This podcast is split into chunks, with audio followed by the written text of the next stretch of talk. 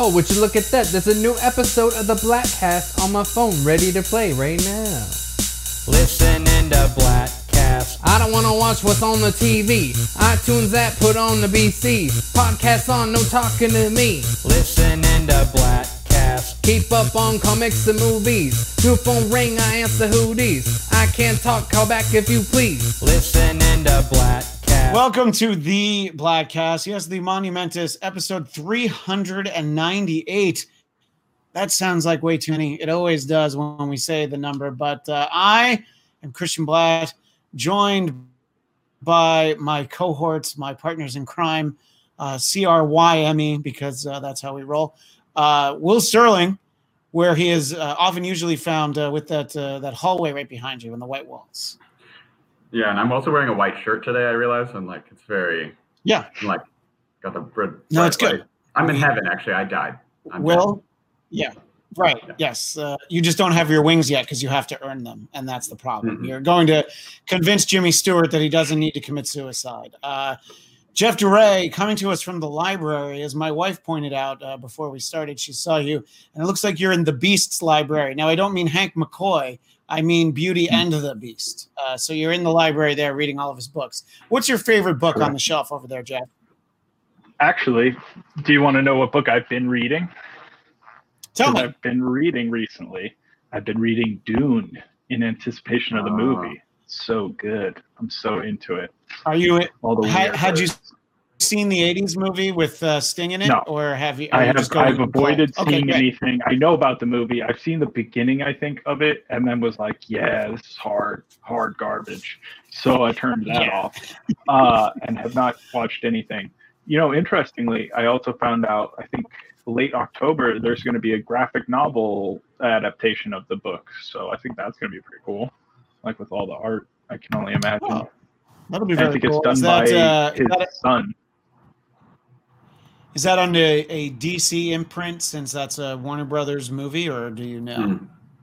I do not know. I found it when I was looking through my little digital library where I found my book. I saw that it was pre-ordered. I was speaking of DC, one of the props that I've bought was a rare DC Comics purchase for me. This is Detective Comics 1027. This is the Jim Lee variant cover. That's how they got me. Because apparently Batman has appeared in 1,000 issues of Detective Comics. So that's why they figured that's a great reason to charge $10, literally $10 for Detective Comics 1027. Mm-hmm. But I don't know, Will, if you have that book, if you're excited for those landmarks. You know, they did a 1,000 not that long ago, and I know Action Comics did 1,000 a couple years ago that our friend Dave Dorman did a cover for. Do you get excited for those things, or not as much? Not usually. Detective Comics and Action Comics have 1,000. I thought was cool because it's like they both fucking reached 1,000 issues, which is pretty amazing. But then when I saw that in the ad, it was like actually 1,000 issues since Batman's been in. I was like, oh, that's right, I forgot that his first appearance was number 27, and I was like, it just feels like a cash grab. So that one I didn't get. Yeah, they definitely grabbed some cash, and I'll show them because I haven't bought any of the other 1,026 issues of Detective Comics. This is the one that they got me for, but I'll be interested to see what is going on. You know, speaking of comics and movies and all of that stuff, I think that we're looking to talk about fun stuff for this installment. It's been a little while since I've talked to you guys, and there's plenty of serious stuff to talk about, but I would rather talk about some fun stuff. And I guess the not fun aspect of that is, Will, are any of the DC comics you're currently reading one of the ones that there was a whole slew that they canceled, including Aquaman, which I know I still have to return 2 years worth of Aquaman comics to you. And I have Jeff's stack of Punisher comics that he had borrowed that I have to give back to you. But not happy about Aquaman. Batgirl I'm really pissed about. I mean, a lot of these titles are going to come back eventually. You know what I mean? Like once they get their shit figured out. But those are the two that I'm super pissed about. I actually cut back my monthly single issue stuff to I don't know, maybe 10 books max. So it's not. I'm doing a lot of the Dark Knight's death metal stuff because that's been fun. But Yeah, back on Aquaman. Not happy about that. I think I was surprised to see that they canceled Harley Quinn, but just because of, you know, of their brands that are out there right now. But like, it's the idea of canceling comics doesn't mean anything anymore. I mean, like, there's, I don't know, I think like Spider-Man has had like 5 or 6 number ones in the last 20 years. And, you know, they'll do the new number one issuing, and then they'll just eventually count it all when they need to. Like, you know, Amazing Spider-Man number 850.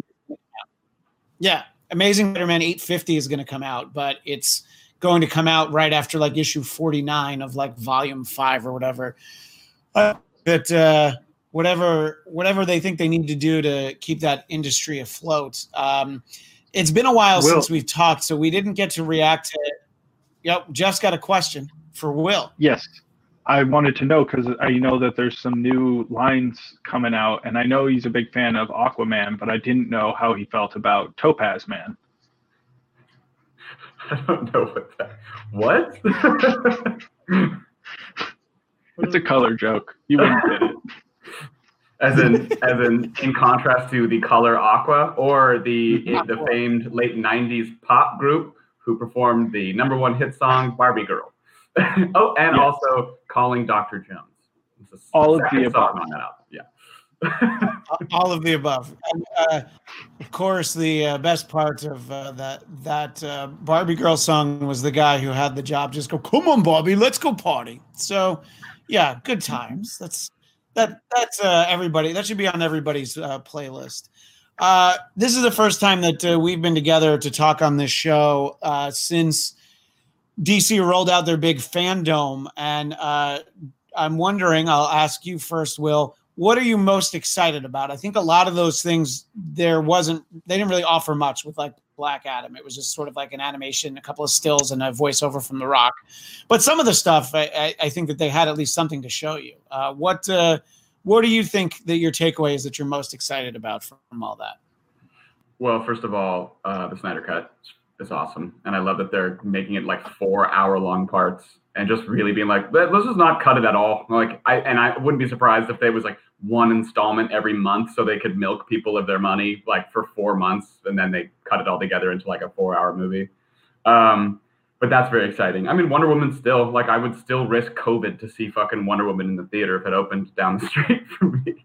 And what's the other big one? Oh, the Suicide Squad looks great. Looks a lot of fun. I mean, the Suicide Squad is like inherently the same thing as Guardians of the Galaxy, just in Marvel kind of, except more bad guys than heroes.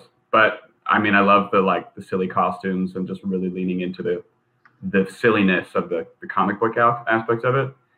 And then I'm trying to think, what's the other major thing that like Black Adam, I'm just like, it's always kind of been like, whatever. That as a character, he's kind of one dimensional. So like, I don't know how it's going to work as his own movie. I said that about Joker, but also Joaquin Phoenix is an incredible actor, and The Rock has as much range as a rock. So we'll see how that goes. You take that back. The Scorpion King is a phenomenal actor. Don't talk about the Scorpion King that way. Don't you remember when he escaped to Witch Mountain, Will?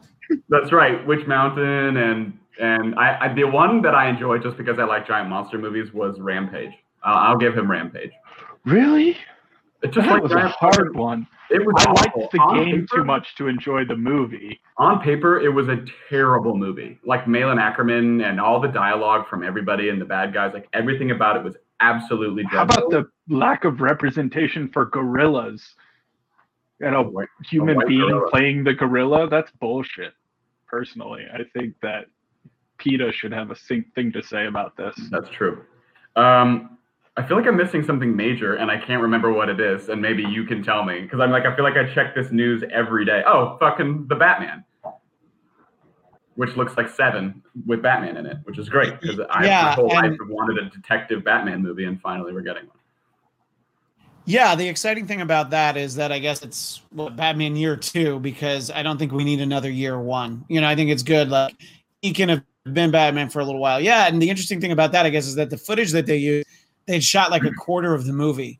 Mm-hmm. And so you're like, all right, I feel really confident that at least the first like 40 minutes of the movie are going to be great. And then we'll see from there.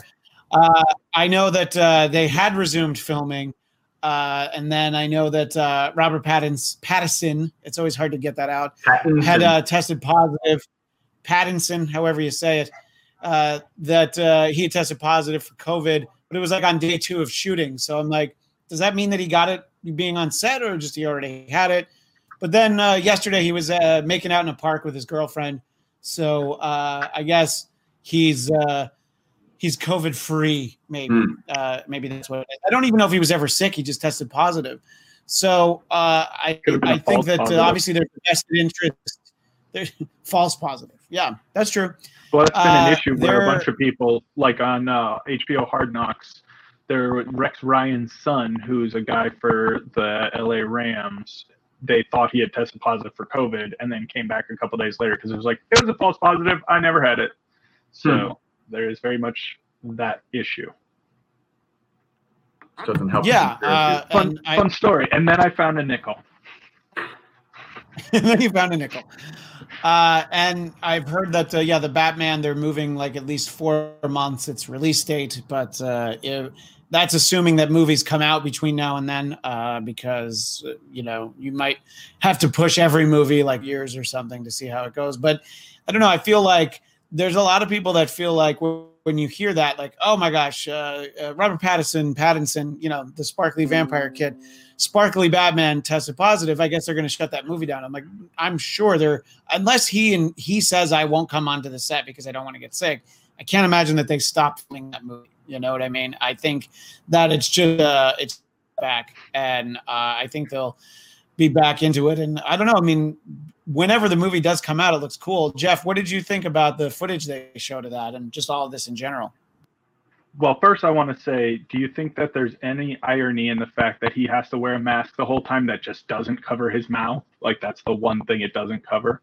And two, I thought the footage looked great. I thought it looked exciting. I've been excited to see him play the Batman since I considered him in Good Times, the one that those brothers did. I was like, he's got range. Like, the dude recovered from being like the most obnoxious teeny bopper heartthrob to like a doing nothing like art movies by choice. And, like, that's what he knew. He was like, ah, shit, I gotta. And he's a real actor. He was great in so many of them. And now it's like, if you try to be like, he was Twilight, people will be like, shut up. I feel like people so many other things. Yeah. So it's a job well done by him. And I think I'm excited to see what he does. I also think at this point, if you consider how pissed off people were before Christian Bale and pissed off people were with Ben Affleck, people are always going to be mad. Just watch a movie, make your own assessment. If you like it, maybe you watch it, and despite all this like gritty coolness, at the end of the day, you're like, nah, the movie just kind of sucked. Like, he was fine, but the movie sucked. So is that going to kind of affect your overall opinion of him as a Batman? If the movie that he was in, that he acted well in, kind of was a stinker? Yeah, I mean, I think that that's really the key. No. I was just giving it a minute. Jeff's a little crackly when Jeff talks. I hear a little popcorn kernels, which I know that Jeff perpetually is plug in making. That might help. I don't know, but you can. It's all right. Whatever you would like to do, that's fine. I think that if it's a good movie, it's not going to matter. I think that what if George Clooney had been in the most amazing Batman story ever told. It's like if he'd been given the best script.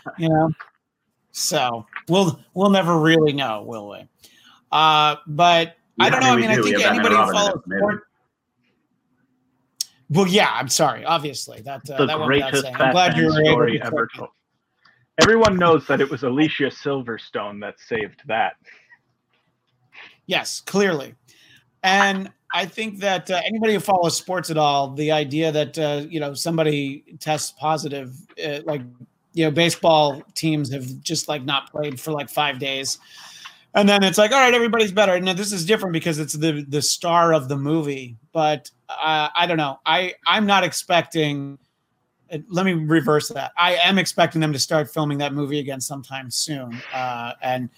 Speaking of filming, for those watching the YouTube version, Jeff is taking us on like a nice walking tour of his home, which I'm really enjoying. I'm moving over so I can plug it directly into the Ethernet port. Try and get my speeds up. Oh, I like that. Yeah, I could actually run it from here into the house, but I don't have a long enough cord. And yes, that's what she said. Well, I had to pay my for my stepdad to upgrade the internet here because I was getting zero reception. So now I've got the like super nice gigabit internet, so it's super fast, especially when I plug it in. So you know, we were talking about, you know, movies coming out and all of that, and I think not surprisingly, Wonder Woman 1984 bumped again to Christmas Day. Will, were you just gearing up to go to the to what is that? Is that a Cinemark down the street from you? That you're like, yeah, I'll just go opening day. I got the Cinemark movie pass. I have so many credits on it. I haven't been paying during all this, but like, yeah, I was ready. And I'm surprised. Well, I'm not surprised that they decided not to go the drive-in route. You know what I mean? Like, Tenet was a weird experiment that they had to have known was not going to go well. The fact that they let a massive movie like that get released now, it's so you could just steal it, is also like just surprising. New Mutants, I'm not surprised, which I haven't seen. You guys have seen both of these, or Christian, you've seen both? We've seen both. I have not seen either. We'll talk about to see Tenet, but I mean, Christmas Day even is. I don't think it's going to even be that. You know what I mean? Unless they do some limited thing, but like, there's not going to be a vaccine, so. We'll see.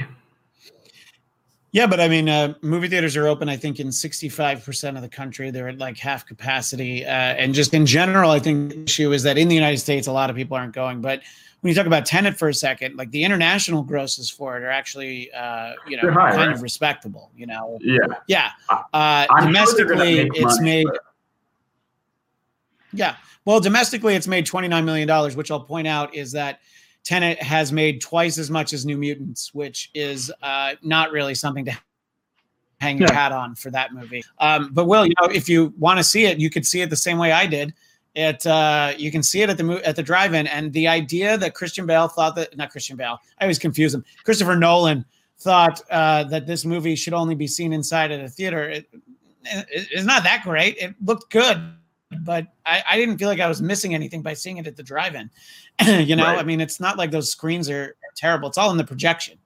And I mean, it looked great. And the movie itself, we can talk about in a little bit. But so I found that to be a very endearing way to see movies. But also for those of us here in Los Angeles, which now obviously it's just Will and I, movie theaters are open in Orange County. You could be to a movie theater, walk inside in about 30 minutes. You know, that's what my friends thought. If Wonder Woman, how is that possible? Wonder Woman, if you had to see Tenet in a theater or Wonder Woman had it come out on October 2nd, you'd be able to, regardless of what LA did. What were you going to say, Jeff? I'm saying, how is that possible? Isn't Orange County like exactly where people don't wear masks? Like, I would think that would be the worst place to have. But I guess that's why they're open, because people aren't going to protest. People aren't going to. They'll actually go. They'll be like, yeah, great. Yeah, I mean, it's a number of like cases per hundreds of thousands of people, and I guess in general it is lower there because I guess the population's lower. You know, I mean, I think I talked about this on here. I spent about 5 weeks down in Orange County. And when I would go out to the supermarket, there was like one time there was one person not wearing a mask. And in general, people were like indoors, you know. And I think, you know, at the movie theater, it's these weird rules where if you have to wear a mask unless you're enjoying your snacks. And you've both been to the movies with me. I mean, I enjoy my snacks throughout the movie, you know. So at no time would I need to put it on, you know. So. But Jeff, you went into movie theaters, and this is shocking for you because what was the concession as it referred to concessions? There was none. It's totally closed. There are no concessions. But I mean, that's how it's going to work, right? You got to go in with your mask on the whole time. They have it at 40% capacity. And it's already one of those like AMC theaters where they've got it all sparsed off in like the two recliner style chairs. So you're not necessarily as on top of each other as you are in the old stadium seating style. But yeah, it's just, I think it's the right way, because for that exact same reason that you said, everyone's just going to use that as an excuse. Like, I'm eating. Well, it's like, and you're going to sit there for like the whole movie with a kernel of popcorn in your fingers that you're not eating because you're an asshole. That's just what people do. Like this town that I'm in, right, is now a hotspot. So they're offering free testing because a bunch of dickhead teenagers decided they had to throw a party, and 20 some odd kids tested positive right afterwards because you're fucking idiots. Like, people just don't get it. I don't know what's wrong with people. It's just telling of how much we're all like, no, there's no such thing as problems for us. Everything's going to be fine. And then COVID dick punch. So I hope everybody's fine. Yes. I hope everybody's fine in the end, but it's just like, yeah, come on, man. Like, all the rest of us who didn't have a party should get to line up and punch you in the face one by one.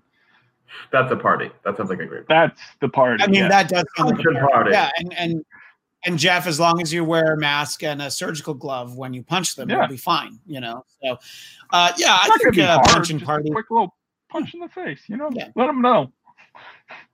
Yeah, and maybe even take off the glove and sort of like when you see old timey, like someone challenging to a duel and they slap them in the face, and be like, here you are.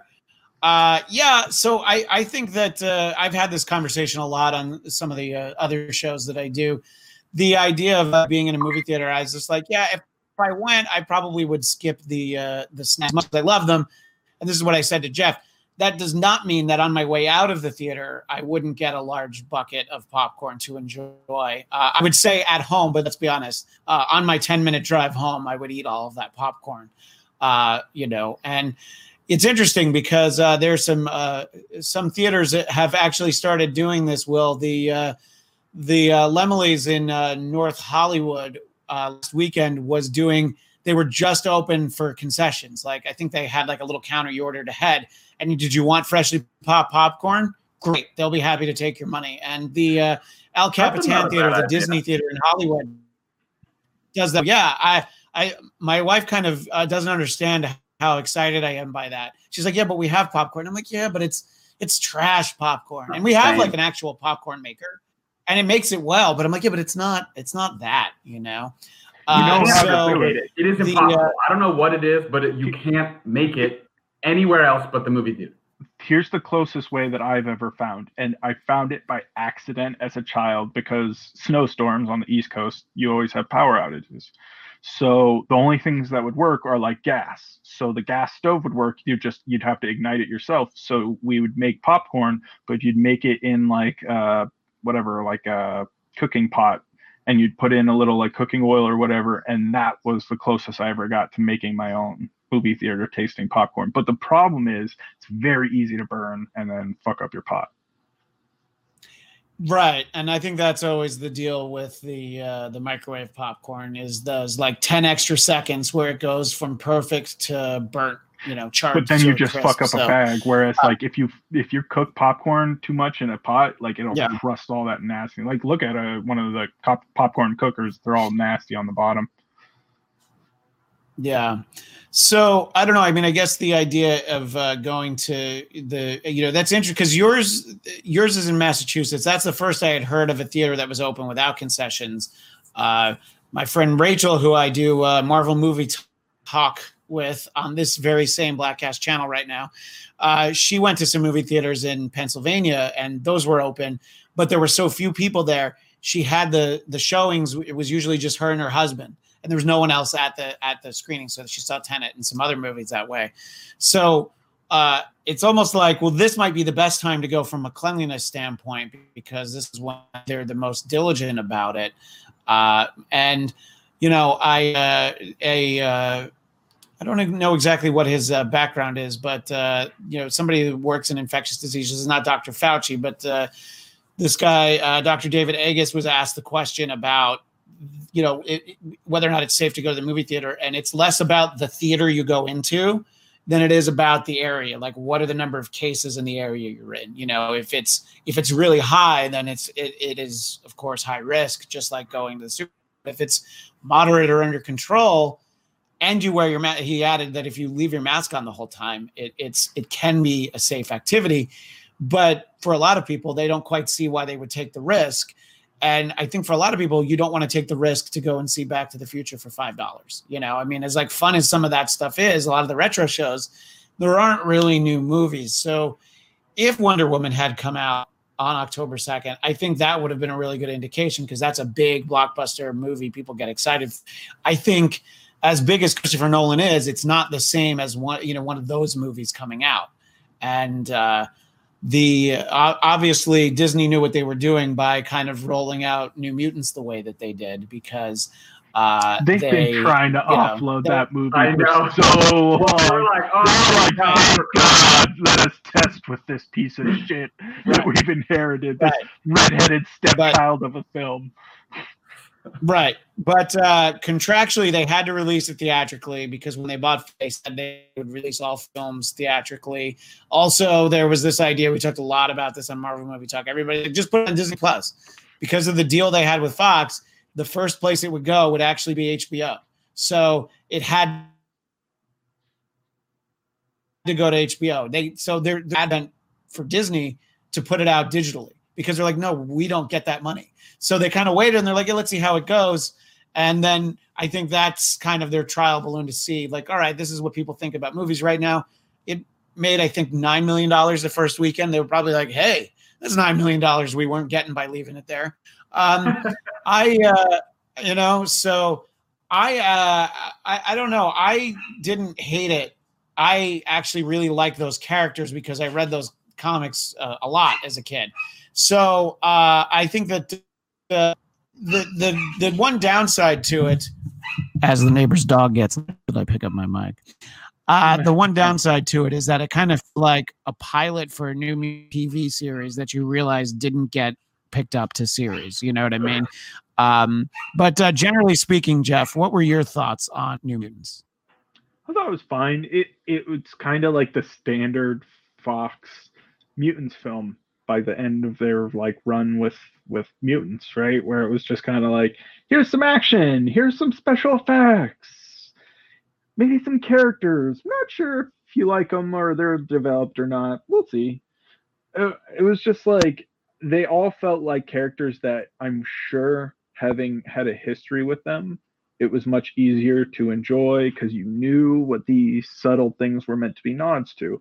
And there's nothing wrong with that. You make a movie and it's an homage to the people who have a history with these characters, right? Great.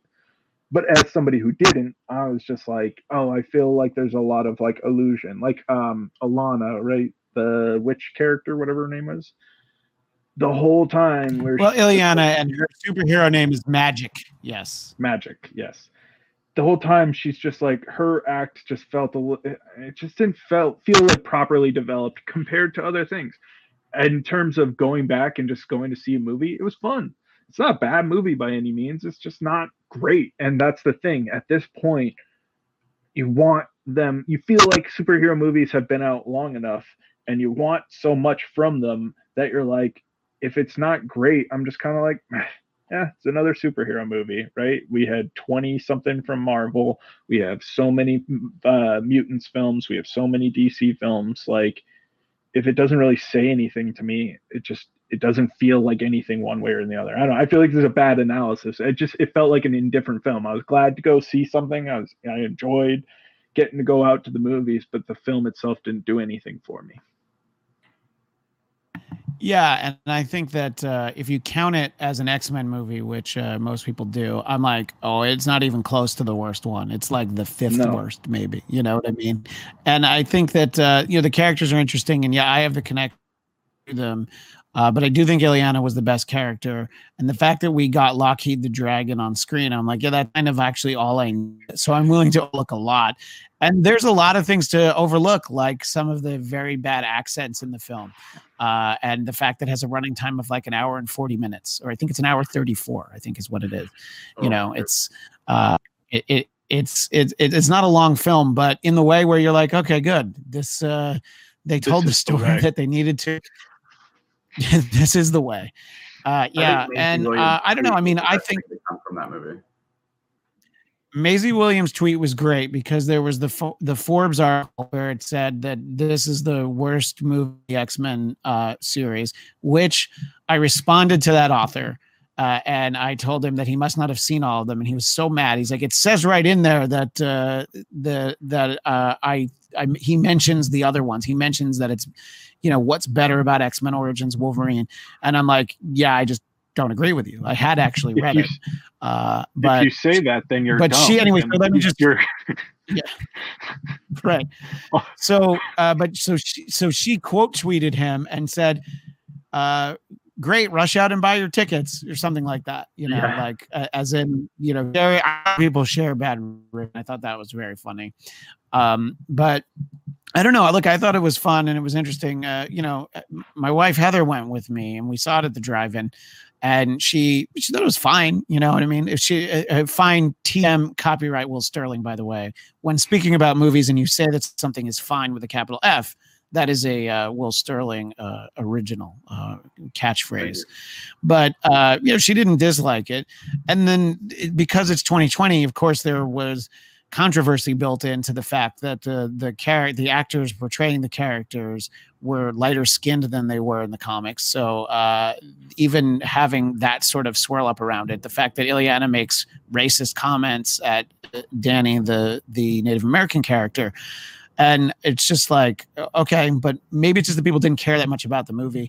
I don't think it impacted the box office one way or the other, you know, that they had this stuff in there, you know. So, but yeah, Will, I don't see any reason why you would ever see it, but I think if I'm able to send you like a 90-second clip of Lockheed the Dragon, I'd probably text that to you and be like, oh, just watch these 90 seconds. This is pretty cool, you know. Yeah, that sounds great. She was definitely the reason I said I didn't feel like she was developed is because I did feel like I was satisfied in knowing enough about her. Like I would ask you questions like, who the fuck were those weird people? What was going on? Where's that place she goes? Well, that's the downside of this being the intended first film in a trilogy. And that's why I say it really does feel like a pilot for a show that's never going to happen. I mean, they don't even deal with the fact that she's Colossus's little sister. Like that's just not in there, you know, because it's probably something you build to in another movie that you will, of course, never, ever make. I was actually intrigued enough that I kind of wanted to see it again, which I haven't yet. But the one this... Unlike Tenet, actually, the drive-in projection, some of the sequences late in the film were really dark, especially, and I mean, like visually hard to see what was going on with like Demon Bear and stuff. And I'm just like, maybe this just wasn't designed for outdoor projection. I didn't have any of those problems. Well, Demon Bear is going to be hard because it's black, right? Like that's something that you need like a really rich picture to get crisp blacks. If it's projected across a lot, that's going to be real tough. Sorry. I know that Will is very interested in seeing Tenet. Now, are you willing to go to a movie theater in the OC? Would you go to the drive-in, or you're just like, I'll see it in like 6 months? Will, I'll probably see it at the drive-in. Then it's like a date night thing. You know, it's kind of fun. So, and this is easier. I don't have to limit. You know, I don't have to assume as much risk, obviously, by going to the drive-in. Yeah, I mean, I guess I'd see Wonder Woman at a drive-in too. I don't know.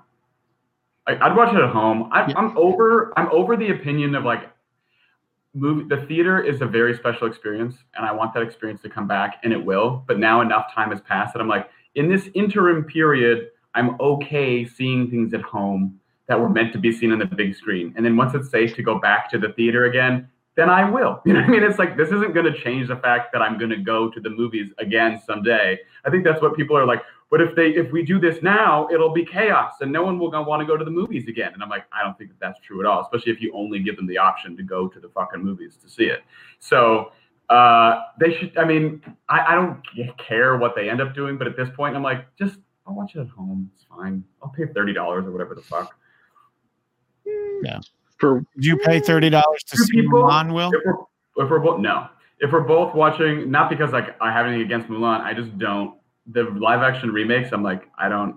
I mean, it's good because it's like better representation for Asian Hollywood, so like I should give them my money in that regard, and maybe I will.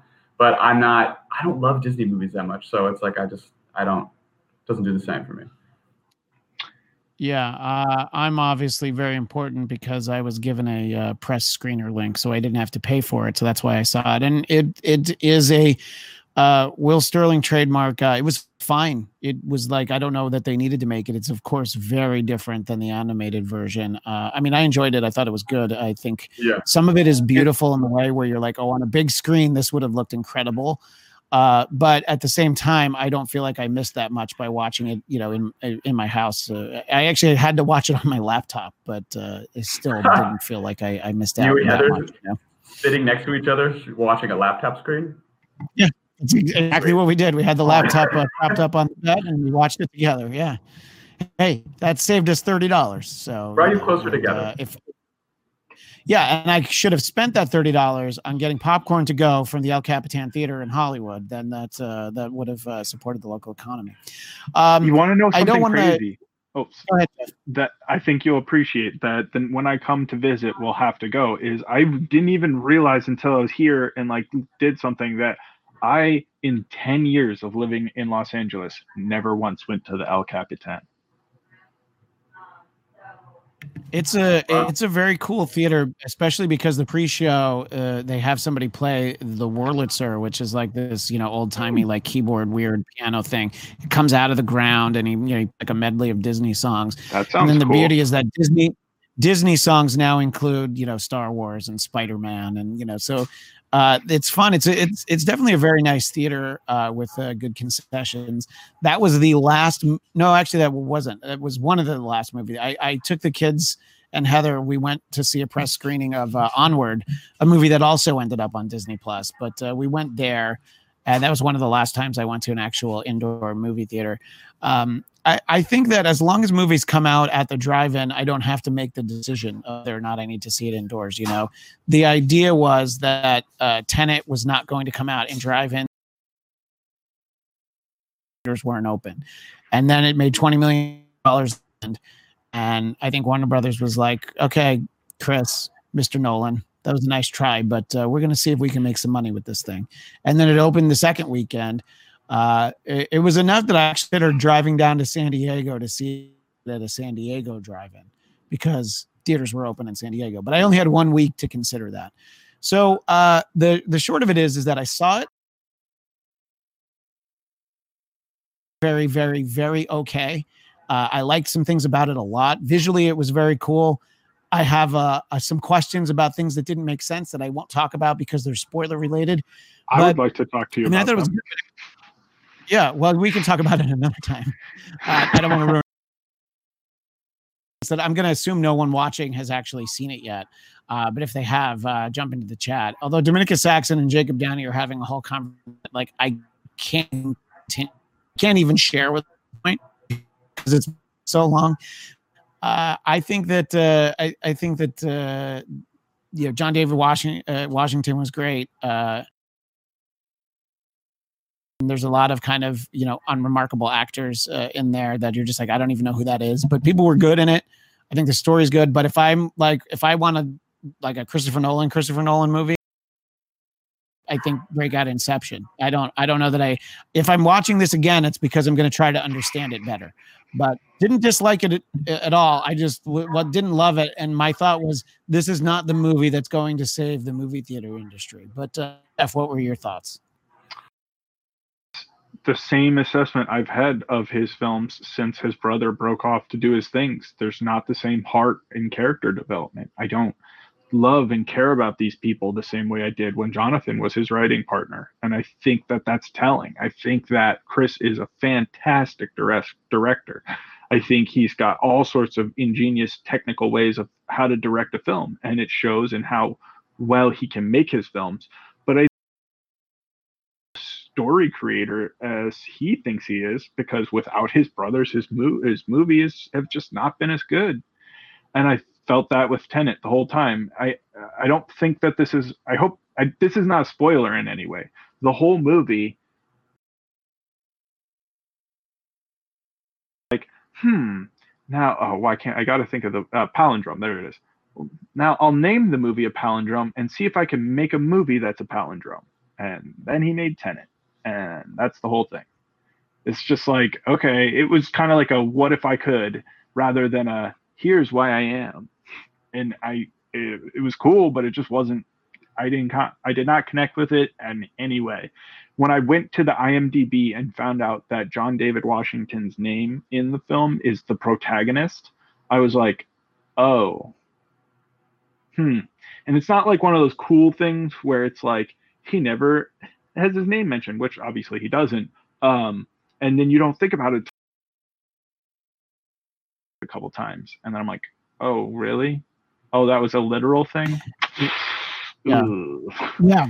So yeah. Yeah, I think that's the most spoilerly thing that we'll mention is that he's never actually named, and that doesn't, you know, it's one of those things that it's more that you have to think about it, and then when you read the credits, you're like, oh yeah, okay, I guess that's who he is.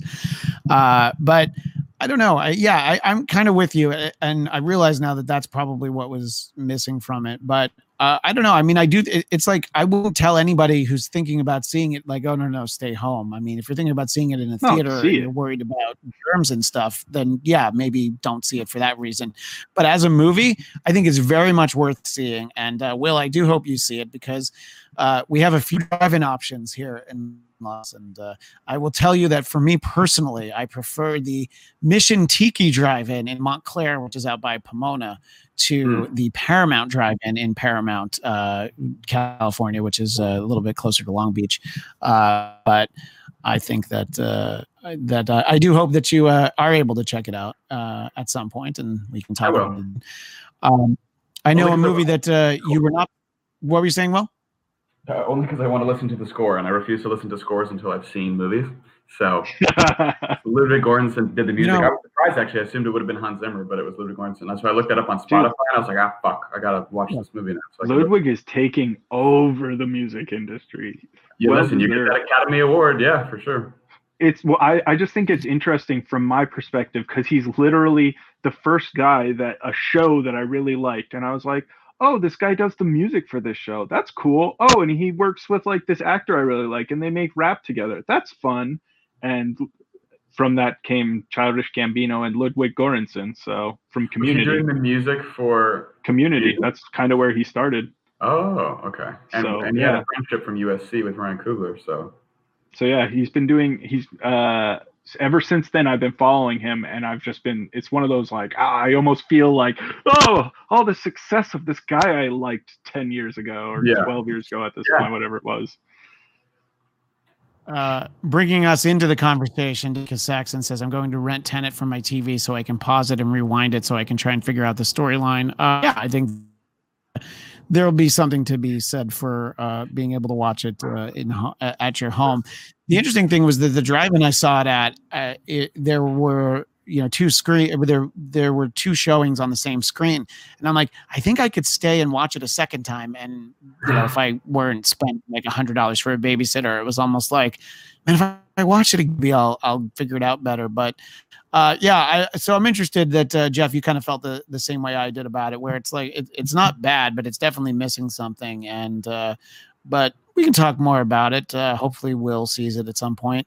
A movie that I know you're not planning on seeing is Black Widow, and I think Disney's not planning on us seeing it anytime soon, because they are seeing these box office returns, and they're like, you know what, maybe we kick that past Wonder Woman. Now, what I would have done if I were Disney, and clearly I'm not, because I don't have that kind of Disney money, when Wonder Woman moved, I would have been like, great, I'm going to take that day, and then your Marvel movie gets to be like the big superhero movie that you try to get people to come back for.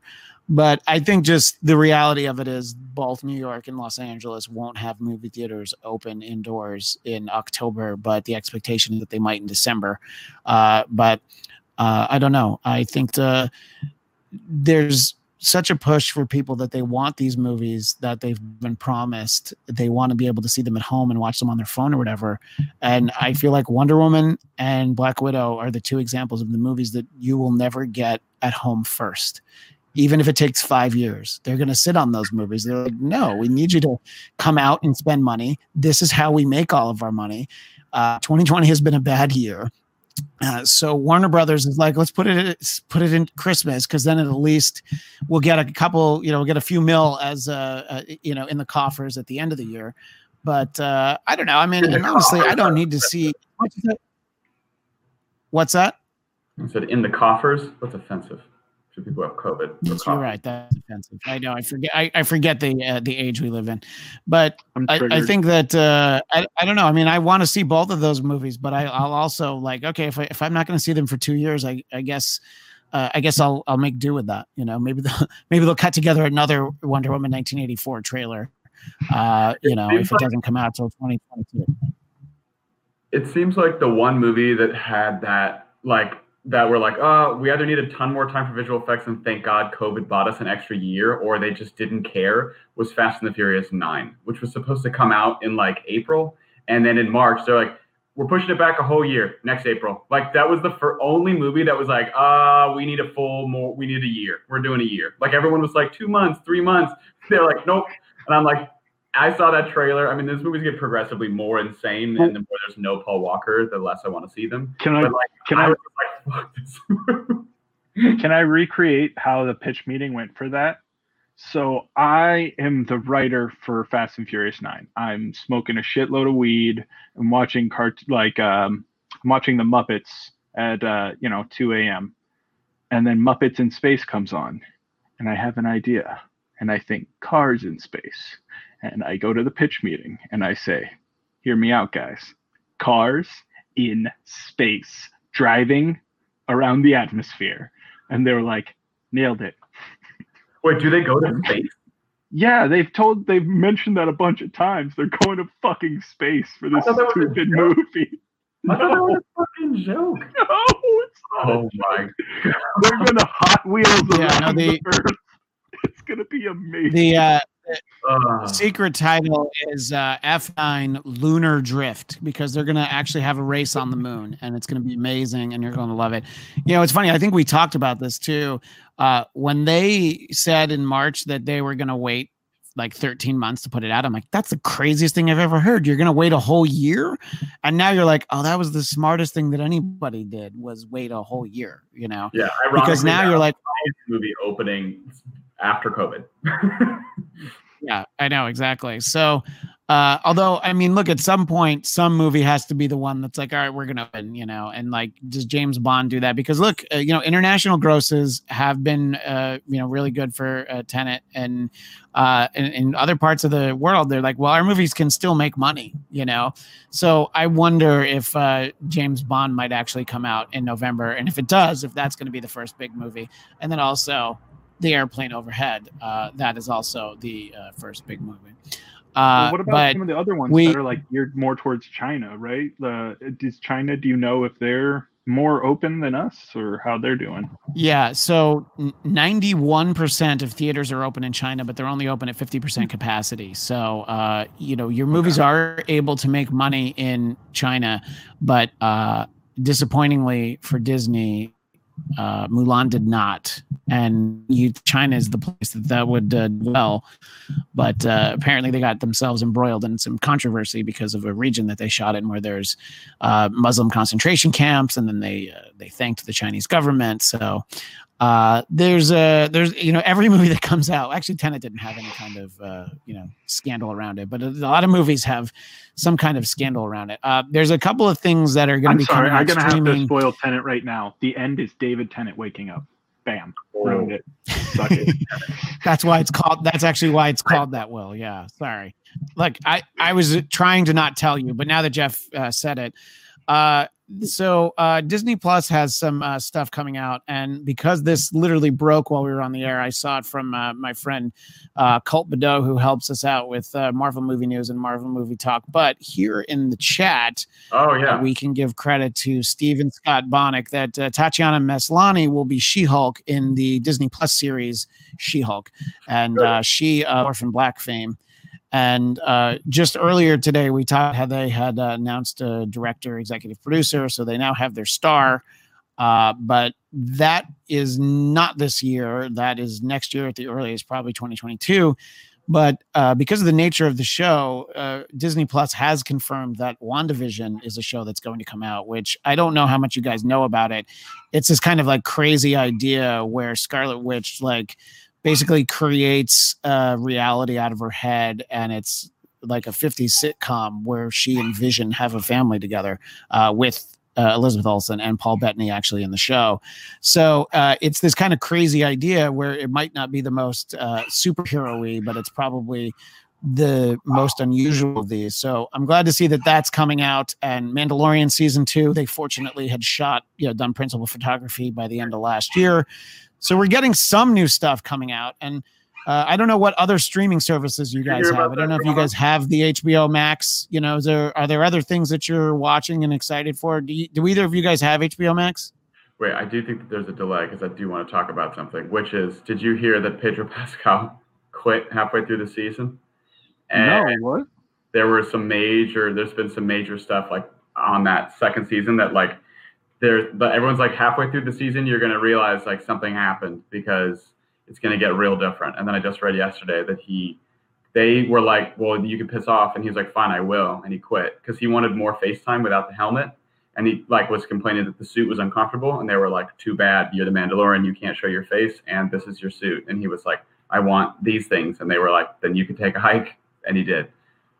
I'm kind of okay with that. Like, that's you. Are you fucking serious? Like that just sounds like an actor not getting it. It's like you're the whole fucking show is about keeping your goddamn helmet on, you asshole. What are you talking about? You want FaceTime? I get it, of course, because that's your thing as an actor. It's like no one's gonna know that you played the Mandalorian as a casual viewer unless people know Pedro Pascal. But like. Yeah, if they were like, hey, Will Sterling, you get to be the Mandalorian. You can't ever show your face for 10 seasons, but we'll give you like $50 million to be the star of the show. I'd be like, that's fine. Like, I don't care. You mean I get to work? Yeah. His voice was recognizable enough. Like, and dude, you don't think Morgan Freeman has made a career off a very powerful voice? Right. So a couple things about this. One, there are a number of episodes in season 1 that it's actually not him in the armor because he had to film something else. So they already replaced him. I will point out that the source for the story that Will is talking about is a website called We Got This Covered. And the one thing that they tend to not have covered are facts. But it is entirely possible that is true, though. It's entirely possible that...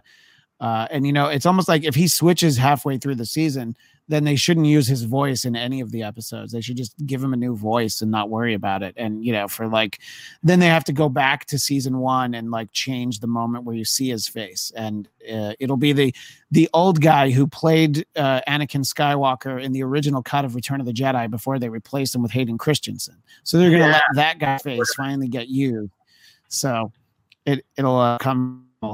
So anyway, the Mandalorian season 2 is something that we can actually look forward to because it's going to be in our houses and we don't have to worry about that. We still don't have to social distance from our TVs, but I don't know if there's anything else you guys are excited about though. That's what I was asking because I don't know what services you guys have. So, well, two things. One, I was going to say, when you were talking about WandaVision, a lot of the stuff I've seen from that reminds me of a mini series that was on Netflix with Jonah Hill and oh my gosh, what's her name? Redhead from La La Land, Emma Stone. Yeah. Maniac, yeah. It reminded me a lot of that. So if you haven't checked that out, I definitely recommend it. It was pretty interesting. And I think it looks like it could be interestingly comparable. In terms of current shows, I'm really digging Lovecraft Country on HBO. I think that's really, really interesting and cool and well done. I like all the characters. I'm connecting with every little bit of it. It's fascinating. And then there's a docuseries that's on HBO as well called The Vow about the Nexium stuff, which is really well done and really. I've only seen the first part of that, but it's very interesting. And I'm just like, wait, I didn't realize that all these actors from Battlestar Galactica and this chick from the episode 1 of Star Wars are all in it. I'm like, wait, why didn't they try and get me to sign up for this cult? Yeah, they definitely would have gotten me. I'm like, look at all these nerds that are there. And, you have the I guess they had multiple actresses from Smallville. That seems like an interesting series. Like I said, I've only seen the first part of it. But that definitely looks interesting. Will, do you have time to be watching anything right now, or are you just too busy keeping up the home gym since you can't get a pump at Planet Fitness? I'm actually really bad at watching things, even though I'm like somebody who aspires to work in film and television. I watch the occasional movie. Like Casey and I have like a little list. I did watch Bill and Ted 3, and I rewatched the first two. What'd you think? It was good. It was cute. You know what I mean? It's like a sweet little, like, nice movie. There's nothing wrong with it. Yeah. Like, if I wanted to tear it apart, I guess I could. But like, I had just seen the first two, and I was like, these movies are not supposed to be. Yeah, like, who watches Bill and Ted to rip it up? You are not getting it. Right. It's a cute little movie. I liked that they, the girls that played their daughters. I thought that was fun because obviously when they made the second one, they probably meant them as boys and they decided to flip it. So that was good. This show Kingdom that was originally like a DirecTV original. It came out in like 2015 about MMA fighters. I always wanted to see because I like Frank Grillo, and I don't even love MMA that much, but I just like shows and movies about fighters. And that came to Netflix, and so I watched like all 40 episodes of that. It probably took me about 2 months, but that was like my major show for a while. Started watching Deadwood because that was highly recommended from a friend. I've seen season 1.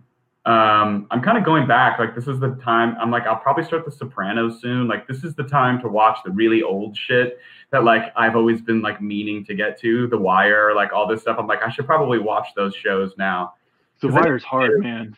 Yeah. I've watched the first 4 episodes of The Wire, like, multiple times, and I'm always just like, what's going on? If you haven't seen it, you should watch a movie called Warrior with Tom Hardy and Joel Edgerton. Yeah, Frank Grillo's in that movie, too. He's the trainer. Yeah. There you go. That's a fucking great movie.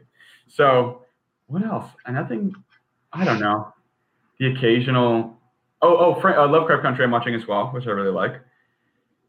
I don't know. That's all that's coming to mind. How many of those have there been? I've seen people posting a lot about it. I think 5. This Sunday will be the 5th, I think. No, I think this is 6. I think there's been 5. Okay. So I'm not too far behind. And I know that Cobra Kai is now on Netflix, which I didn't watch when it was on YouTube Premium, but I know that it's easy to binge on Netflix. It's good. Yeah. I'm on season 2. Yeah. Dude, I watched season 1 when it was on YouTube.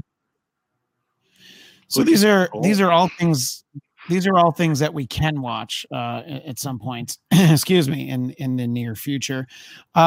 Speaking of the near future, we'll leave you with a story that we're all going to go over in a moment, which was emailed to you guys. But this is Blackcast 398. Now, our next episode will be one of our very popular patented Flash Blatt episodes. It is Blackcast 399. And you guys remember the conceit for this. These are unearthed cassettes of the old version of the Blackcast that we did in 1999. And remember, don't ask too many questions. Just listen to it and enjoy it. That will be audio only, so you will not find it on the Blackcast YouTube channel. So like I said, don't look for it there. But now Blackcast 400, that will be a week from today on September 24th at noon Pacific, 3 p.m. Eastern. I will be joined for the entire show. I don't know how I got him to say yes, but I'll be joined by comedian Dennis Miller. So I will talk to him live, and we'll take some more questions and talk to him about everything. 400th episode for Dennis. Yeah, moving on up. But We've been here for 400 episodes, and when you hit that milestone, you fucking kick us to the curb. Well, what I did, Will, I last time you had a VH1 special. Chill, bro. So last time I had him on. I had him on episode 201 because I thought it was funny to not have him on 200. And I remember that, you know, he kind of joked about it, but I'm like, I think it annoys him that I put him on 201. So I'll put you guys on 401. So but then amazing. 500 in 2 years. Well, no, because wasn't the last time he was on the show, like right when Trump got elected? So like we do 200 episodes. It was right after it, and a couple weeks later. But because that's about right, because you have 52 weeks in a year. So and that was Blackcast 201, Blackcast 203, also talking about Trump being newly elected. I spoke with our friend Orson Bean, who unfortunately we lost at the beginning of this year, and That's how long of a year 2020 has been. That was just in January, and I couldn't believe that was the same year when I was thinking about it. So yeah, there's a couple of, but don't worry, I'll still have you guys around. Dennis won't be on with me every week. He would never say yes, but so I think that would be fun to do. So make sure you find that episode. I'll send out the links, and I know the guy who runs Dennis's social media, so it'll probably get posted there. But so anyway, so that is our big 400th announcement, which I'd been trying to figure out for a little while whether or not I'd get him to say yes. You know, I actually his internet had been out. It's been very spotty the last couple of days. So I actually went up to his house yesterday and we did the podcast from there. Lindsay and I went, and it's weird because we only did it every few months last year. But, you know, in this time, in this day and age, it's such a weird idea to like, well, you're right if we come into your house, and he was fine with it. He wasn't that worried about it, you know. And I've gone into the studio a couple of times because of different tech problems and just overly complicated issues and stuff that's not worth explaining. There were a couple times that it only made sense if I went into Culver City, and it's very weird to go into a workplace. Will, do you go in like to Podcast One at all, like ever, or are you always doing everything remotely? I go in once a week, at least. I have a new show with the Stallone sisters, actually, Sylvester Stallone's daughters, two of them, called Unwaxed. And they really wanted to do it in the studio because they have a visual, like we're actually filming podcasts now to be uploaded. So they were kind of the first show to test out going back and sanitizing the mic covers and everything. And it's fine, to be honest with you. It's actually really helpful to have that thing to do like once a week, to sort of give me some sense of like what the world used to be like, because we're all going to come out of this like a little fucked up, into varying degrees of being fucked up, that like having that is, I'm like, oh, that's right. Like this keeps me tethered to like how things used to go. Obviously things are going to be different in the future, but it's been nice. I take the dog in there and yeah, it's good. It's easy. Yeah, I think the first time I did it, it was really nerve-wracking to be into this, but I don't know. I think once you're able to come around, when you're able to come around on the of like, I think it's very unlikely that the only people who have been in front of these microphones over the last 6 months are somebody that had a, you know, like a blatant case of it, and they coughed directly onto it and their spittle is still wet and I'm infected by being in front of the microphone. You know, there's a lot of like, you know, because you have to calm yourself. I mean, I had to like kind of calm myself down a little bit about it. And I'm like, well, I have to be here. I have to do this. And I was just like, it's going to be all right. And so then now it's just like we've to Dennis's house. And then I was like, well, all right, well, let's go get lunch afterwards. And then I was like, oh, we'd be stupid if we like sat in the car and ate it. So for the first time, I ate it outside at a restaurant, but it was outside. You know, I think I was just like, yeah, I'm sure this table's clean because that's the whole thing right now, you know? So it's almost like, you know, you open the door a little bit. So anyway, this is my other announcement that we're having a big COVID party. So all the teenagers in Jeff's town, come on over here, and we'll get in the pool. And, no, I mean, but hey, I'm serving free lunch to every teenager in Dedham, Massachusetts. Knuckle sandwiches. Exactly. Now, I want to ask if you guys have, I don't know if you have your phones with you. Have you received the email that I had sent to you guys about half an hour ago? Oh, I read the whole While you were just talking, I don't know if you saw my disgusted faces. I was reading. You guys were talking about fuck you for making a story like this set in my state, you dirty bastard. I'm not the dirty bastard. It would have to be the so this is a story that is from a month ago, but it's actually 3 weeks ago. Yeah, and as soon as I heard it, I'm like, oh, I can't wait till I talk to Will and Jeff again, because this is a story we have to talk about only partially because of the fact that it is set in Massachusetts, and it is the story of Tony Lavoie Jr., who's 43, and his mother, Cheryl, 63, who were found And, well, they were both charged with incest because Tony's wife, Lori, walked in on them on the couch, and she said that she had been very suspicious for a while because they seemed to be growing closer. But Tony did say to authorities that this was the first time it had ever happened, that they were sitting on the couch and they just started kissing, and then it just sort of happened. And this is in Fitchburg, Massachusetts. Jeff, give us a little bit of the background on Fitchburg, Massachusetts. Is there anything we need to know about what part of the state is that? Is this something that were you not surprised that this happened in that town? I am from Classachussetts. I do not cohort with people from these types of areas. I'm not well versed in Fitchburg, but obviously it's gross. Honestly, I've had a lot of thinking on things about the area. And it's just, I don't know. There's a lot of stuff that's fucked up. I feel like that's a different conversation. Anyways, this is disgusting and horrible. This is the kind of stuff that I think we jokingly expect in weird southern states, right? But just period. I'm just it's really gross and it's really weird. And honestly, it makes me it makes me go to porn sites, right? I feel over the last, I don't know when it started, but there was this revolution, and you see jokes and memes about it. So I know that it's just happening there. It's out there where it's oh, stepsister and stepmom and all this step whatever, right? And I don't know if that's just because I don't know where the shit's coming from. I'm wondering if something gross like that could be influencing stuff like this, but I also think stuff like this is as gross and has a long history. What's that? There's is it an Edgar Allan Poe poem, or there's some famous poem about some incestual family in some creepy house. They're all pale and white. I remember reading it for an English class once. I don't remember that poem.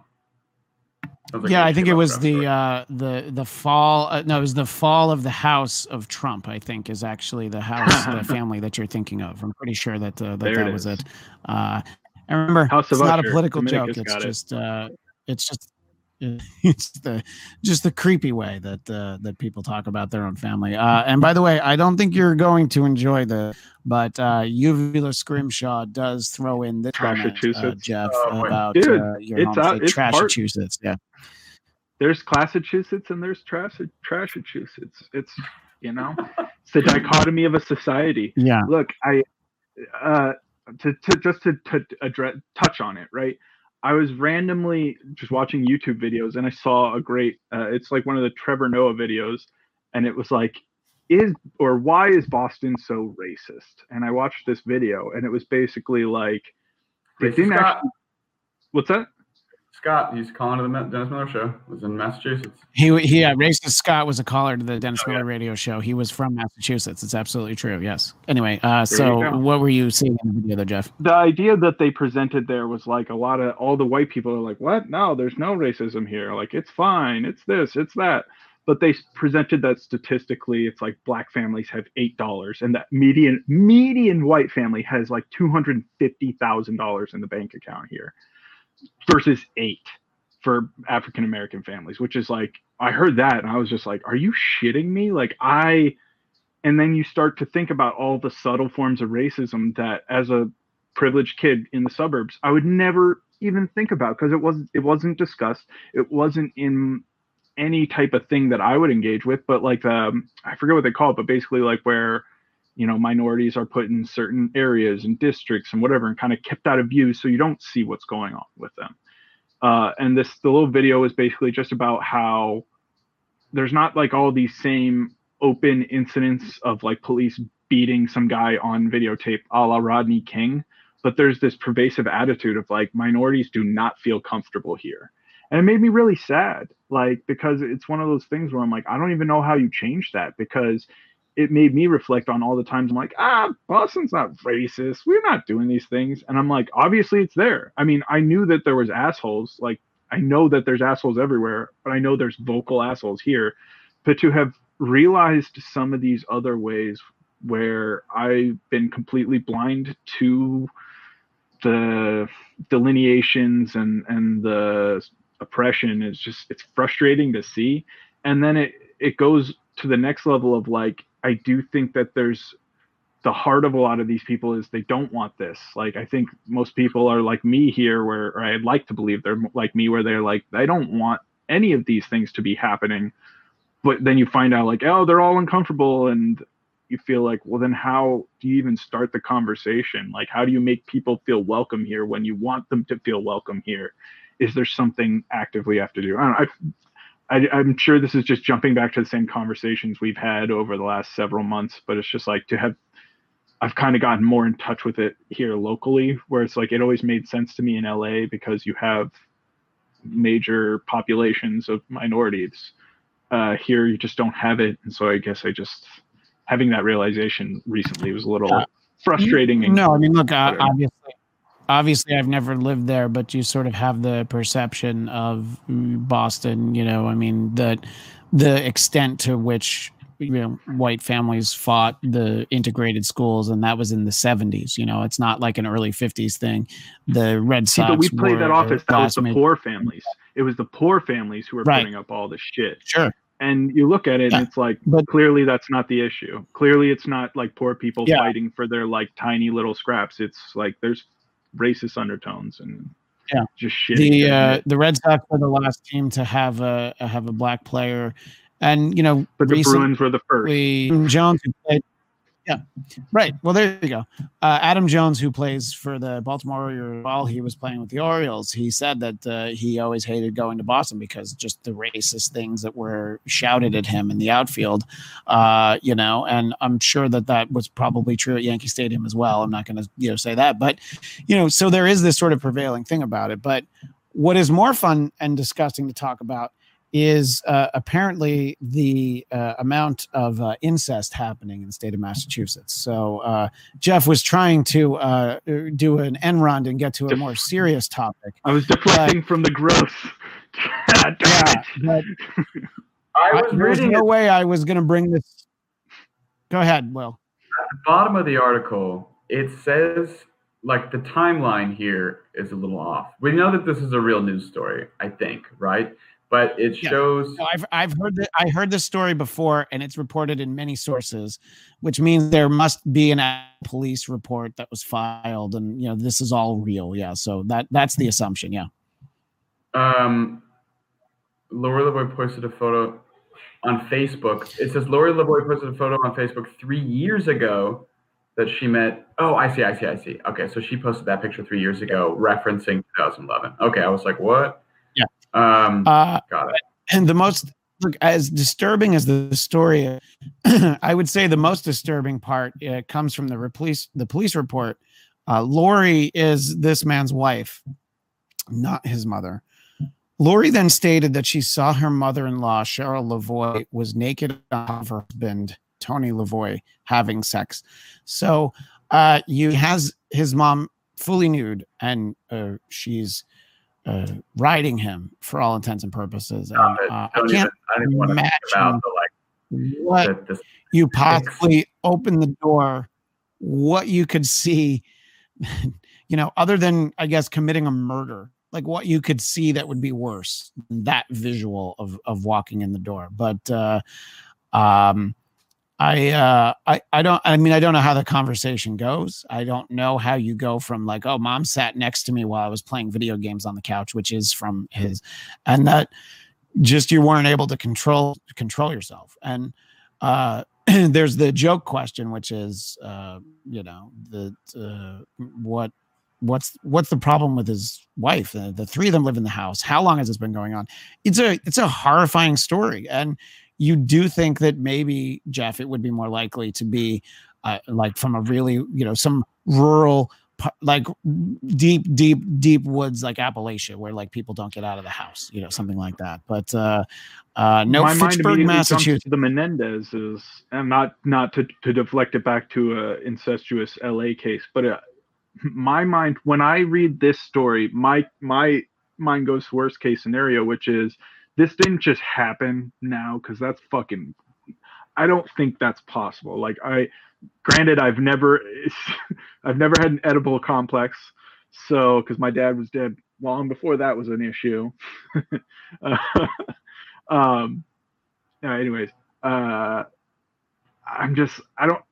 can't imagine this period, but I'm like, I can't imagine that's something you like develop sexual feelings for your mom later in life. I would imagine the only scenario where this makes sense to me is like he was molested as a child, and now this is just normal behavior for them, even in adulthood, like that this is the continuation of something much more sinister, which if that results in him going to prison, and that was the case, I would be very conflicted about that, right? Like if you've been conditioned from childhood by this predatory monster, if that's what happened in his mom's case, and now because you engaged in disgusting incestuous acts as an adult, you have legal consequences. So it said they're facing 20 years in prison, which is...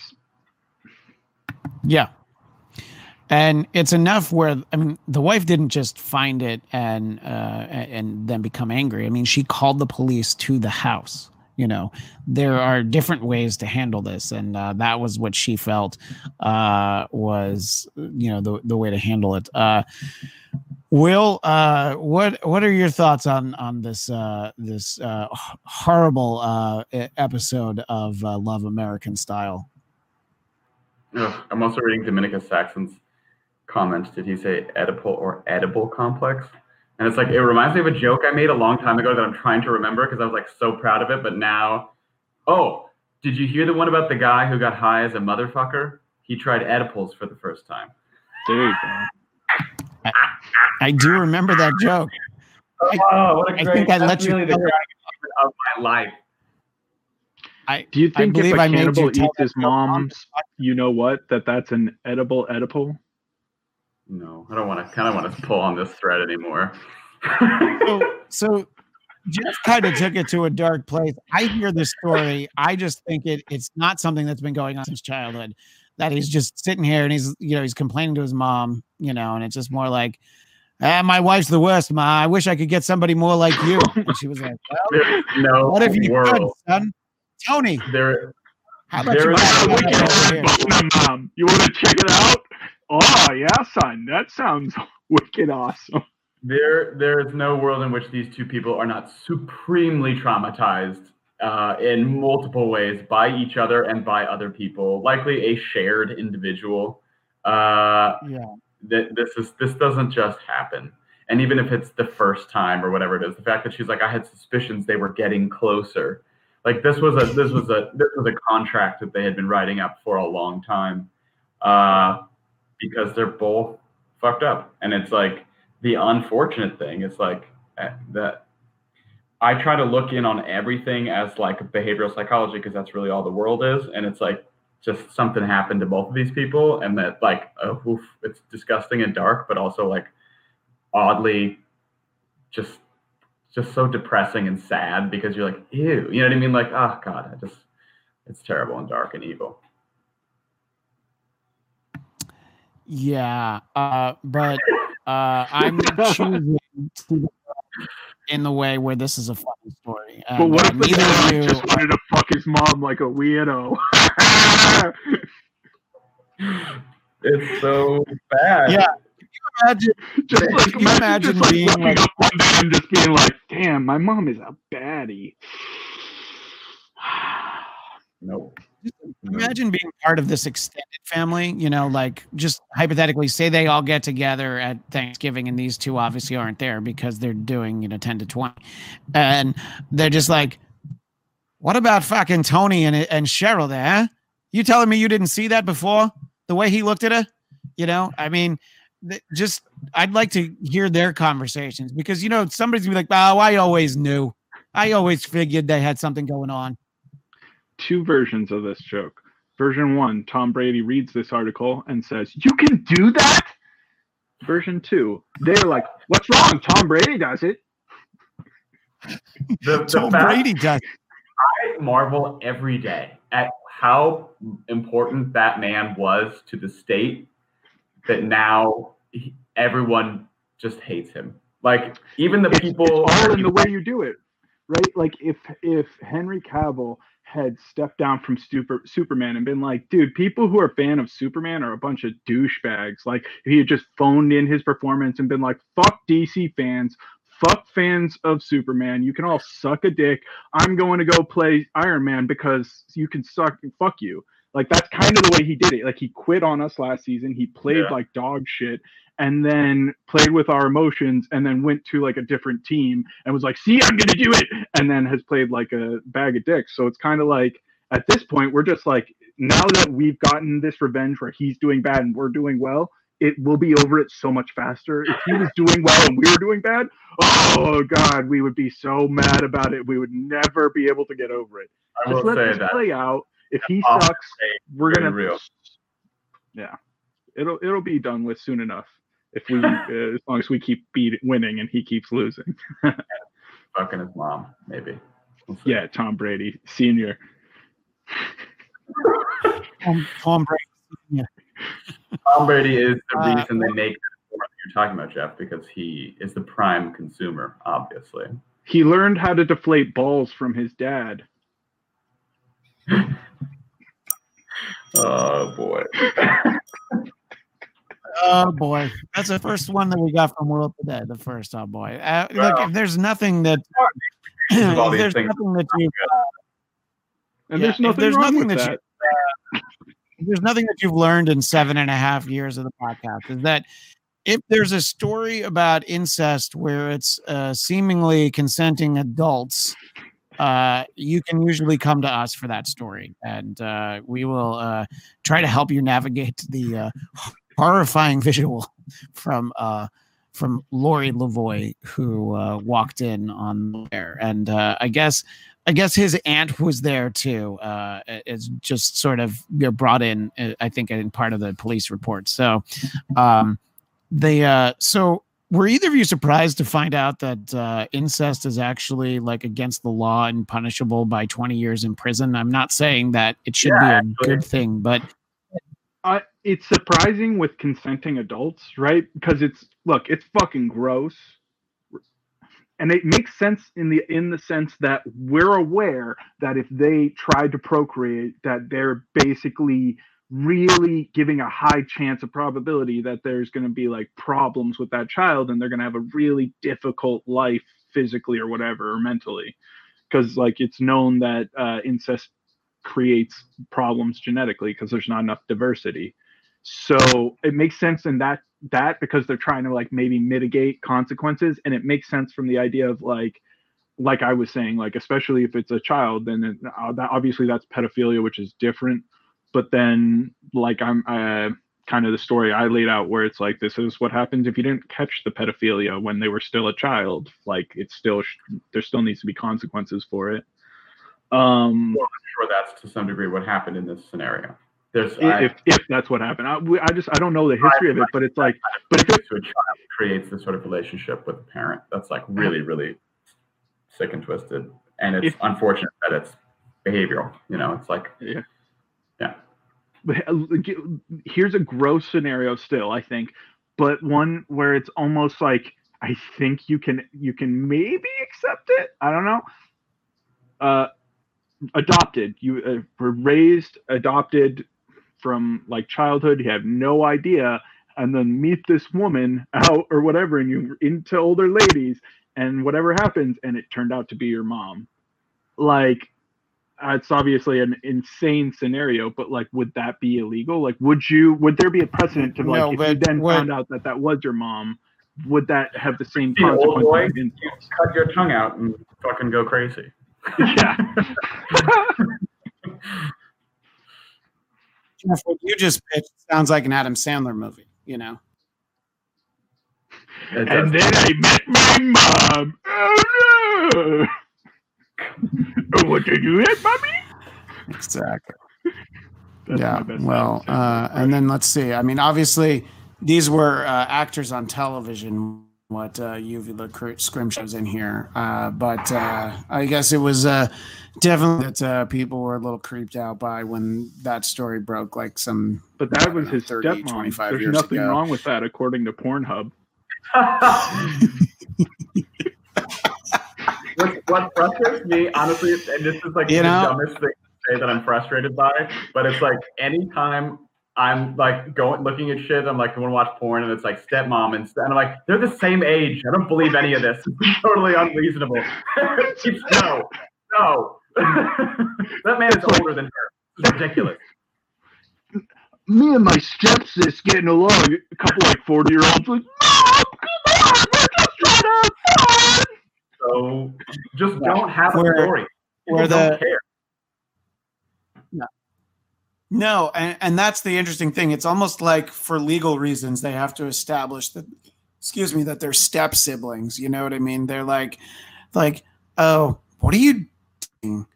Oh my God, you came here and I'm completely naked, and you're like, okay, this conversation has gone on already longer than it would in real life. You know, the get the fuck out of here. Like that's basically when it would end, right? I mean, I don't know, but wait. Important distinction from this article. I know that they said that they were like playing video games. Did they get trapped under the couch while playing video games? Because that's a very plausible scenario.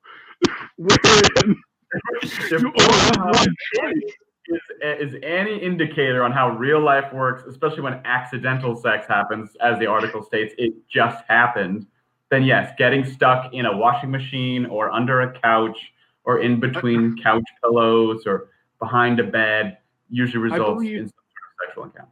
I believe the poet laureate Marshall Mathers put it best. What, you trip, fell, landed on his dick? Yep.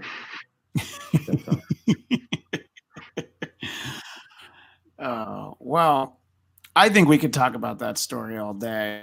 And, I'm interested in the feedback from other people about that story. Let's choose to just imagine two adults sitting on the couch and they just were unable to control their urges for the first time ever. And by the way, Google this story and see all the people involved. It doesn't help make it any less terrifying, in all honesty. It has it would be more acceptable if the people were attractive? Is that what you're implying, Christian? No, because you visualize it and then you see them. So that makes it worse, because whatever you visualized, the people in your head were probably more attractive than the actual people. I'm just going to assume, that you have like Greg and Carol Burley in your head, to borrow from Uvula Scrimshaw's post. 60 years of just cram and pepperidge farm into your mouth. That's what his mom looks like. But if they hadn't gotten caught, what would the small talk have been like afterwards? You know, it's like, hey, Ma, we going to have pork chops for dinner tonight or what? You know? Can you? Mom! Hey. Meatloaf! After I finish the dishes, I'll come back and I'll toss your salad, Tony, all right? But not right now. I have to toss the actual salad in the fucking kitchen. I'll be back in a little bit. Anyway, that's where we have to leave it. I mean, you'd think like if this were the end at 398 episodes, I'd be proud to end with this. You know, I think that it would be fitting. It would be a fitting sunset, but not right onto your mother in the sunset. But I think whenever we do have a final episode, maybe we'll have to revisit this. But I mean, at this point, like, I don't know what it would take. What'd you say about Doctor Strange? I asked if that's what it's about, riding a 9-foot mother into with a cowboy hat. Oh boy. So this is where we are, and your thoughts where we are, please. We invite 9 months to quarantine or whatever the fuck. Yeah. And by the way, Jacob and Dominicus, I'm not going to share any of your comments right now, but I appreciate how invested you guys are in this topic. But yeah, it has been. It's been 6 months now, hasn't it? Because it was March 11th was that day that like wait a minute, Tom Hanks has COVID, and then the NBA shut down, and then we started because like that next week we were going to do the show at this show at Will's house, and that Jason Blair was on his very unfortunately timed trip from Austin to Los Angeles as the world was closing down between him and his destination. 6 months. Will, how many more? Let's do a little gentleman's bet. How much longer do you think it's going to stay like this? I understand we're going to have a vaccine by Election Day, so I'm looking forward to that. But am I being naive in that hope? Yeah, effective and like a vaccine that will actually, yes. I mean, everything that's going on from this administration is such a shit show that like I just can't.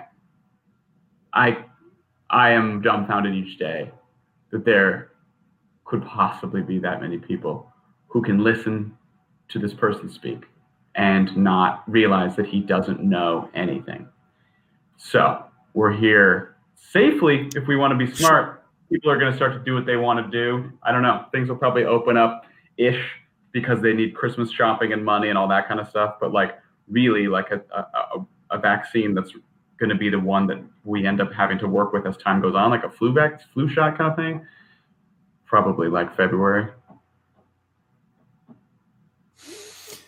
Yeah, I mean, you can rush it as much as you want, but it's hard to say. And we'll have another 6 weeks to talk about this, but just all of the things that you just said about President Trump, just remember to think back on the fact that they ran the one guy who probably can't beat him. So it's like literally the one guy who's just like, you know, so it'll be interesting to see a debate between the two of them because it won't have a crowd.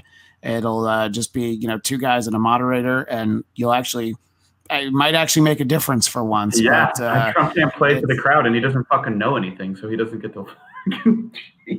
Right, but old Slow Joe is reading everything off of teleprompter days, so it'll be interesting to see two guys that are both very used to having a net in a very different way, just without a net. So I don't know. I think that they should actually make that first debate pay-per-view. And we'll be covering that on the Blast channel. We'll be doing a special Trump report that night, which I think is, let's see, I can look at the calendar, Tuesday, September 29th, after the debate we'll be there. But obviously there'll be plenty of Black casting between now and then.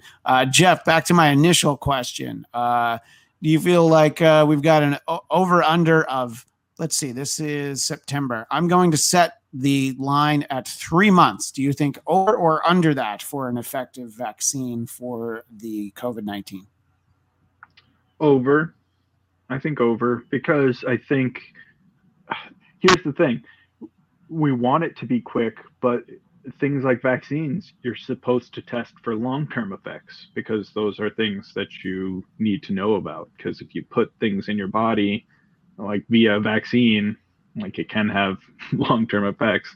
So I'd like them to take the proper time. I'd like to go like, look, we can all sacrifice these things. We've built enough industry through like digital mediums. We can continue to do so. We can find ways to get people working for online stores, for fulfillment or this or that, for holiday season or production, whatever you need, right? Like we can be creative about these things.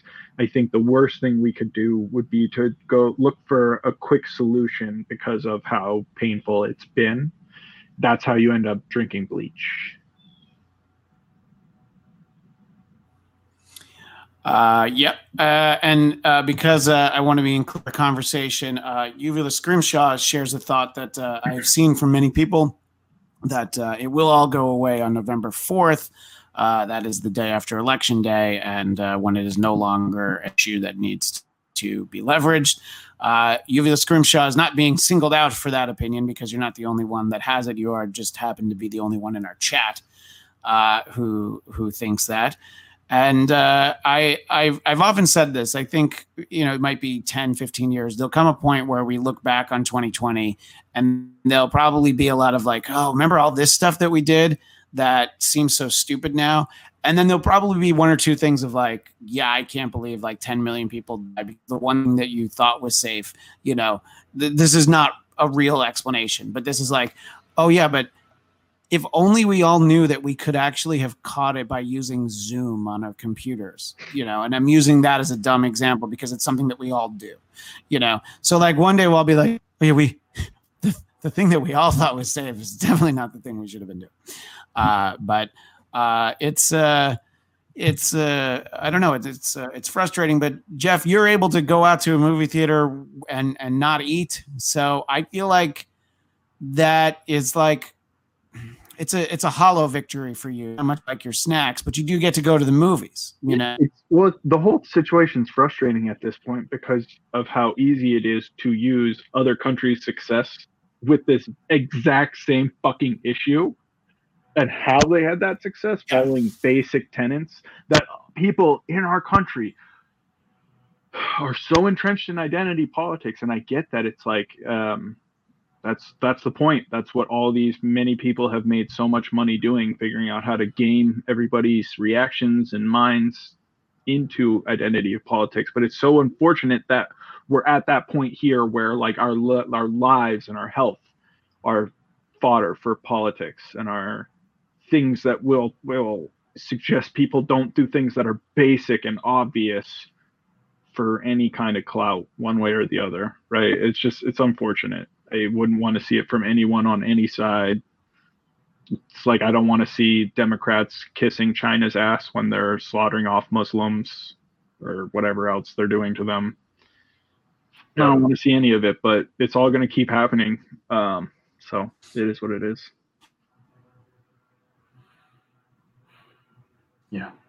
If you want to ask me about, I've basically involved him into total nihilism over the last however many months, so I don't have a lot of faith in him. No, but look, the fact that you're willing to go out and sit in a movie theater regardless of the not having snacks is like, all right, so but that seemed like a normal kind of thing for you to do, which I don't know, to me that's encouraging. Two comments from Dominicus Saxon. I hope it doesn't go away after the election for the fact that it means so many people are politicizing a global pandemic. Yeah, I would hate for that to be the thing that we find out of, you know, like, oh, yeah, they definitely played it up for political gain. And you can say that on either side of the equation. You know, this is a hypothetical. Dominicus says, I canceled my AMC A-list membership because they still serve popcorn, but took out the butter dispensers. That's my line in the sand. That is why I made sure that comment here because, yeah, well, the communal butter dispensers, I think they're concerned because it's like if anywhere that has fountain drinks, they have someone who operates the fountain now because they don't want you to have access to something that someone else will consume. You know? So if your germs getting on the dispenser for the soda or for the butter. I guess that that's why. I mean, that seems like an easy fix. It must move it behind the counter. Don't get rid of it. Go, hey, we'll do that for you. Yeah, and just be like, yeah, and like it's sort of like when a waiter or waitress like brings the salt thing to the table, and you just say like, nope, keep going. No, seriously, keep it going. I would like one plate of Parmesan, please. Go get another piece of cheese. You let them grate the whole thing at the fancy restaurant and go like, go get another one. I'm not done. I want to play that power play. Well, I want to end on a fun, positive note, but also I guess there's a final follow-up. And you can get a half cup of butter from concession, but only one per order, which is enough for like one handful. Look, if you're gonna let me get the butter, I think that you should. It should be all you can eat. Uvula Scrim is we're people putting their mouths on the butter spigot. So apparently, you have indeed been to the movie theater with myself because yes, you just put your head under it. You let the butter pool in there, and then you fill it with the popcorn, and you shake your mouth around, and it's perfect. And I believe that That's the same way that Tony McVie handled a certain interaction with a family member in his life. But we're only moving forward. We're not moving backward in our conversation.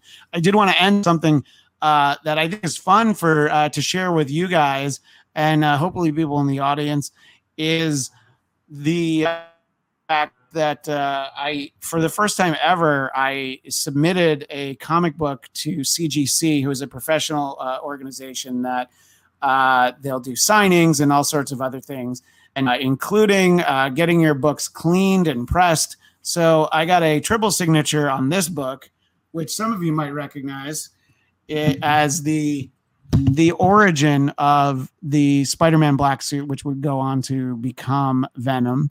It is signed by Mike Zeck, the artist, Jim Shooter, the author, and Mike Beatty, the inker. So, and then I got a clean and pressed for an upgrade and a rating. So for people who actually collect comics, that it's a 9.2 is very impressive for something that I bought for 75 years ago. I'd like to commend Marvel. I did spend a lot of money to get the triple. What's that, Jeff? So I was going to say, I didn't mean to cut you off. I was going to say, I'd like to commend Marvel for accurate representation all the way back then by only paying $200 for the design of a black Spider-Man. Yes. The version that was submitted for the new suit that did, it was kind of submitted to somebody and they did pay him $200.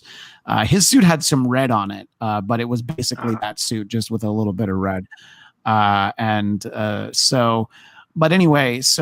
I was told that triple signed like that, my book is now worth $500, but I'm going to sell it as soon as Tom Holland puts on a black suit in a movie, because at that point I figure I can sell it for $1,000. So I'm going to hang it until then. But it's literally the only time I've done it. I've sent something off to somewhere like that.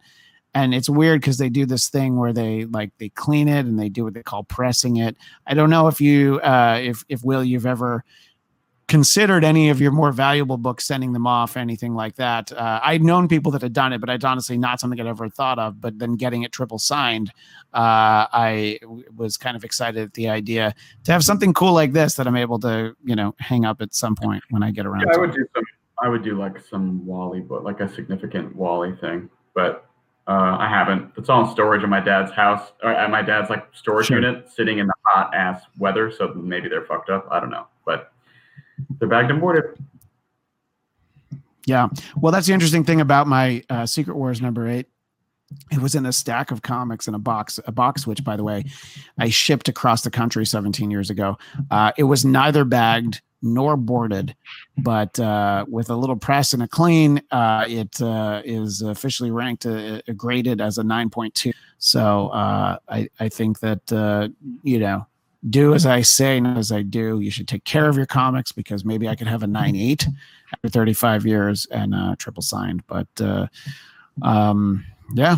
So that's, I just thought it was a fun thing to leave people on, because as much as I feel like we should end the show talking about incest, I thought that maybe a cool collectible would be a better way to go. But everybody should keep in touch with us online. Will, I know that Sonder LA being it's moving to some new location where people can find it. So please let everybody know. Yeah, Sonder is staying on Instagram, but it's also now available on a streaming service called Fearless, which you can download the app. It's called Fearless. It's like a little green lightning bolt.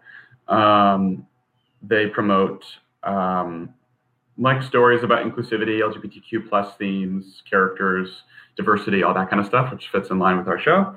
So if you haven't seen the Instagram and you feel like you want to get a new streaming service, tomorrow all 10 episodes will be available for free on Fearless. So it's exciting. And yeah, if you want some kind of interpersonal drama that is not as disturbing as what's going on in Pittsburgh, Massachusetts, you can check that out. And I think that it would be a more uplifting experience. Jeff, other than the occasional masked trip to the movie theater, where can people find you and DeRay Jeff? Good question. In my basement. I have not been active, and I don't have any plans on being active on social media anytime soon. I'm not interested in engaging with society in that way. I'd rather continue to try to find ways to get back to centering myself. So I haven't like deactivated anything or deleted anything, but I'm not using anything. If I were to send you 40 photos of actual, if I were to send you 40 actual photos of actual dumpster fires, would you post one a day as a, as just sure. Like a little, a little statement? All right, I'll see how many I can find. Checking in on society today. Maybe we come up with, it's like, and here it is today, and then maybe the crescendo is that there's a dumpster that's on fire, but you see that the fire has spread to a dumpster that's next to it, like it's behind a restaurant where they have the dumpster, but then there's also the dumpster for the recycling. And then that is also on fire. So, but you can find that sort of thing at Jeff DeRay on Instagram and Twitter. And of course, DeRay Jeff. I think DeRay Jeff actually posts more than you do. I think that he just doesn't give. He has no fucks left to give, DeRay Jeff. He just speaks his mind whenever he can. Yeah. I mean, there's been some problems with the fire burning up a lot of crops of fucks that once existed. There were once fields of fucks. And now they've all been lay barren. They lay barren before us. Yeah. And that's the worst thing, because honestly, at the end of last year, I really thought that 2020 was going to be an amazing crop of, and now you look and they are definitely all gone. Yeah. Well, keeping that in mind, you can follow me on Twitter and Instagram at ChristianDMZ. This YouTube channel, for those watching on YouTube, I guess, Blackcast is where you can subscribe, find not just the Blackcast, but some of the other shows I do, including Marvel Movie Talk and the Trump Report. And if you want to see after shows for the final, I think, 6 episodes of Agents of S.H.I.E.L.D. that we did, that's all there. A lot of interviews get posted on here. So there's a lot of stuff on there. And, look, I think I've doubled the amount of subscribers I have on the Blackcast page. I don't need to share any numbers, but I've doubled it, so there's something to be said for that. And I do appreciate everybody who one watches anything, if they like stuff enough that they subscribe. And make sure that you keep your ears open for next week's all audio episode, which is a Flash Blatt episode. And then, of course, 1 week from today will be a video episode of Blackcast 400, where I'm joined by 5-time Emmy Award-winning comedian Dennis Miller, who you may not know has a podcast on Westwood One called The Dennis Miller Option, and a TV show for RT called Dennis Miller Plus One. So I see I've already gotten his plugs in there. So now I don't have to give them on the show. You'll be able to find that at noon Pacific, 3 p.m. Eastern, on the same Blackcast channel. Guys, I always appreciate the fact that when we get together for an hour, it really means 110 minutes. I do always appreciate that. It's actually, this episode is now longer. It's actually 100 and I think I did the minutes wrong, but this episode is actually longer than New Mutants. So keep that in mind. Yeah. For the New Mutants. So we appreciate spending the time. I left my bell outside. I had to move in because apparently my battery was only good for just over an hour. So I'll have to charge it better the next time I try to do the show outside. But that's all right. It was fun. Anyway, always fun to catch up with you guys and everyone in the chat. We will see you next time, or we will hear you next time. You'll hear us next time on the Blackcast. Ding. All right, several taxis had to go take care of some business, but I'm here to say, have a nice day, and listen to the damn show.